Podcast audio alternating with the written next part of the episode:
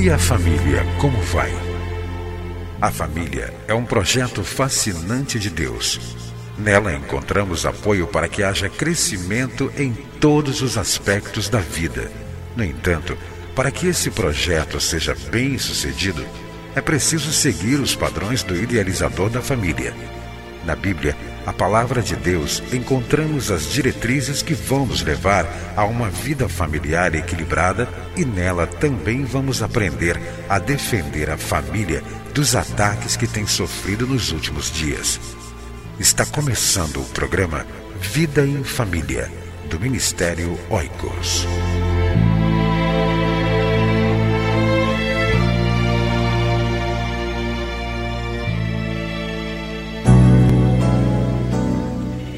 Retiro de casais, congressos e programações para as famílias da sua igreja? Convide a equipe do ministério. Desde 1997, trabalhando com casais e famílias. Entre em contato conosco via internet em www.cliquefamilia.org.br ou envie um e-mail para oicos@cliquefamilia.org.br.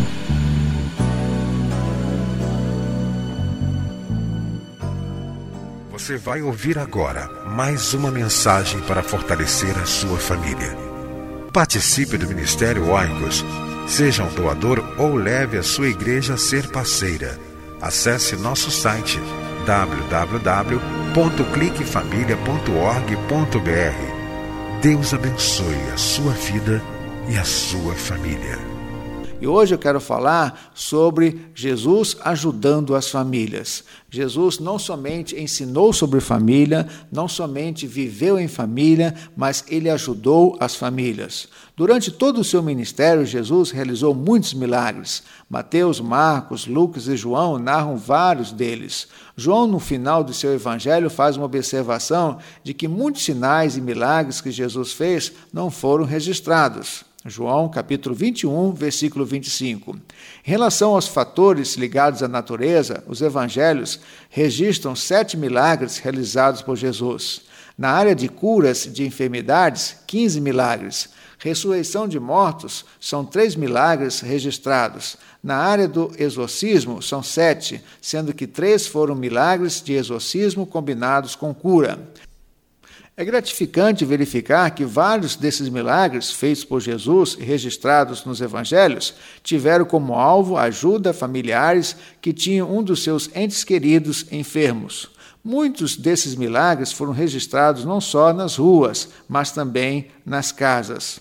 O primeiro milagre que Jesus realizou foi justamente numa festa de casamento. Já falamos sobre esse tema quando abordamos o pensamento de Jesus sobre o casamento e como Jesus pode ajudar os casais. Mais uma vez, voltamos a lembrar em João capítulo 2 que Jesus começou o seu ministério justamente numa casa, numa cerimônia de casamento, ajudando aquele casal que estava iniciando a vida familiar. Jesus quer realizar muitos milagres hoje também. O escritor do livro de Mateus diz que Jesus é o mesmo ontem, hoje e eternamente. O mesmo Jesus que realizou o milagre em Caná da Galileia quer e deseja realizar milagres em muitos casamentos hoje. Muitos casais, muitos maridos, muitas esposas estão tendo sérios problemas conjugais e Jesus está interessado em ajudar esses casais, em ajudar em fortalecer esses casamentos. Nós encontramos nos evangelhos os evangelistas narrando várias passagens onde os pais levavam seus filhos para serem curados por Jesus. Por exemplo, encontramos Jairo compartilhando seu problema e pedindo a Jesus para curar sua filhinha de 12 anos que estava morrendo. Mateus capítulo 9, do versículo 18 até o versículo 26. Uma viúva que morava em Naim teve o seu filho ressuscitado por Jesus. Em Lucas capítulo 7, versículo 11 até o versículo 17, encontramos a narrativa desse milagre. Uma mulher cananeia, por exemplo, teve a sua filha liberta dos poderes demoníacos. Mateus capítulo 15, do versículo 21 até o versículo 28, e Marcos capítulo 7, do versículo 24 até o versículo 30.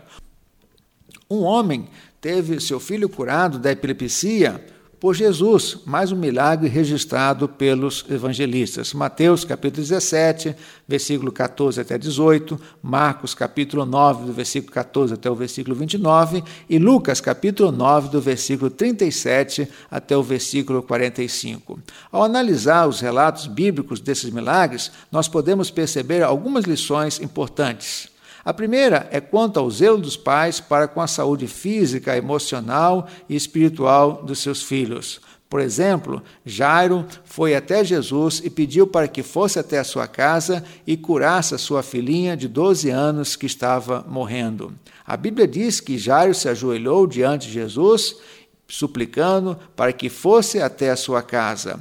Em Mateus capítulo 17, versículo 15, nós encontramos um texto muito interessante. Diz a expressão: ajoelhando-se diante dele, disse: Senhor, tem compaixão de meu filho, porque é epilético e sofre muito. Que lições podemos então extrair desses relatos de milagres? Em primeiro lugar, é preciso que apresentemos a Jesus as nossas dores, os nossos problemas, as nossas dificuldades. Jairo nos ensina que levou até Jesus a sua dor, o seu problema, a enfermidade que dominava o seu lar. Outra coisa interessante é que Jesus exige de nós a fé. Jairo ouviu de Jesus a expressão: Não temas, crê somente e será salva. Nós precisamos reconhecer as nossas lutas em família e também precisamos compartilhar com Deus, com Jesus, as nossas aflições. É preciso que nós convidemos Jesus para entrar em nossa casa, no nosso casamento, em nossa família e com certeza ele tem muitas coisas maravilhosas para fazer em nossa vida, em nosso lar, em nossa família. Uma outra coisa interessante, uma parábola uma outra coisa interessante, outra lição muito importante, é que devemos levar até Jesus as dores das pessoas que estão ao nosso redor. Quando Jesus curou a sogra de Pedro, ele ouviu dos amigos de Pedro de que a sogra de Pedro estava doente, diz a Bíblia, e logo lhe falaram a respeito dela e rogaram-lhe por ela. Lucas capítulo 4, versículo 38. Nós podemos também compartilhar com Deus as aflições, as dores das pessoas que estão ao nosso redor. Jesus, que realizou esses milagres naquelas famílias, é o mesmo que deseja fazer milagres na vida dos nossos filhos, casamentos e demais familiares. Voltando a lembrar a expressão bíblica de Hebreus capítulo 13, versículo 8. Jesus é o mesmo ontem, hoje e eternamente. O mesmo Jesus que ajudou Jairo no seu problema é o mesmo Jesus que quer ajudar você nas suas dificuldades, no seu casamento, no relacionamento com seus filhos e também na sua família. Que Deus, o Criador da família, ajude você a viver bem em família. E a minha palavra de incentivo é que você confie em Jesus, com certeza Ele também quer ajudar a sua vida conjugal e também a sua vida familiar. E até o próximo programa Vida em Família. para que você e sua casa desfrutem do melhor que Deus tem para a família. É por isso que o programa Vida em Família está no ar para ensinar com base na Bíblia a palavra de Deus e o que ele tem para nos dizer sobre a vida em família e o papel de cada um de nós dentro dela.